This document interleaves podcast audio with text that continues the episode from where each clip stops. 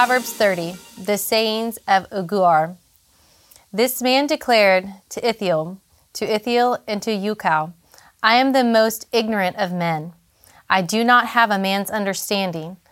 I have not learned wisdom, nor have I knowledge of the Holy One. Who has gone up to heaven and come down? Who has gathered up the wind in the hollow of his hands? Who has wrapped up the waters in his cloak? Who has established all the ends of the earth? What is his name and the name of his son? Tell me if you know. Every word of God is flawless. He is a shield to those who take refuge in him. Do not add to his words, or he will rebuke you and prove you a liar. Two things I ask of you, O Lord. Do not refuse me before I die. Keep falsehood and lies far from me. Give me neither poverty nor riches but give me only my daily bread. Otherwise, I may have too much and disown you, and say, Who is the Lord? Or I may become poor and steal, and so dishonor the name of my God. Do not slander a servant to his master, or he will curse you, and you will pay for it. There are those who curse their fathers and do not bless their mothers, those who are pure in their own eyes, and yet are not cleansed of their filth. Those whose eyes are ever so haughty, whose glances are so disdainful, those whose teeth are swords, and whose jaws are set with knives, to devour the poor from the earth, the needy from among mankind. The leech has two daughters. Give, give, they cry. There are three things that are never satisfied, four that never say enough the grave, the barren womb, land which is never satisfied with water, and fire which never says enough. The eye that mocks a father, that scorns obedience to a mother, will be pecked out by the ravens of the valley, will be eaten by the vultures. There are three things that are too amazing for me, four that I do not understand the way of the eagle in the sky, the way of a snake on a rock, the way of a ship on the high seas, and the way of a man with a maiden. This is the way of an adulteress. She eats and wipes her mouth and says, I've done nothing wrong.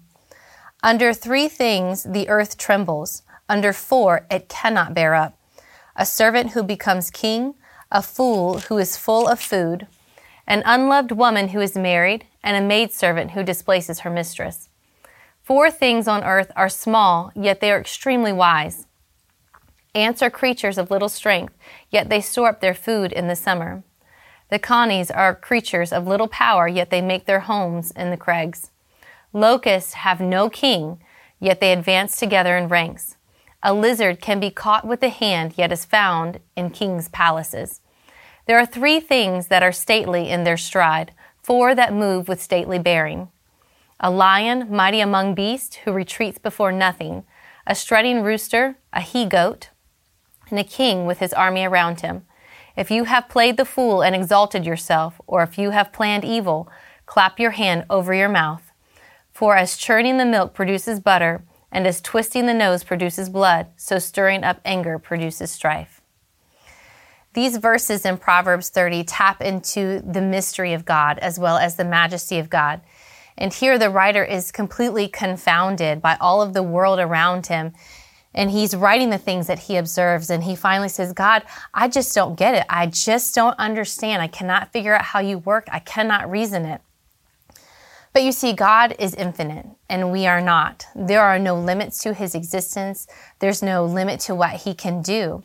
So there are certain aspects of God's character that we just simply will never be able to fully comprehend or to understand. If you look at Isaiah 55, 8 through 9, it says, for my thoughts are not your thoughts, neither are your ways my ways, declares the Lord. For the heavens are higher than the earth, so are my ways higher than your ways, and my thoughts higher than your thoughts. There are things that about God that will simply always remain a mystery to us. Yet after all of what Agur's written about, he boldly declares every word of God is flawless. He is a shield to those who take refuge in him. God's ways may not always make sense to us, but we can rest securely in His complete sovereignty over all of creation, including you and me. Proverbs 30 encourages us to humbly accept our limited abilities to understand life around us and despite our limitations to honor God's authority in our lives by fully trusting Him. It's about being obedient to God and not depending on our limited reasoning. For the believer, we can rest in knowing and not understanding it all because we know and we trust the one who does. The God of wonders is always at work, and every mystery will point us back to His majesty. So here's your call to action for both adults and kids. Take time today to either look outside or to go outside. Look up, look down, look all around you. What do you notice? And then go tell someone about it.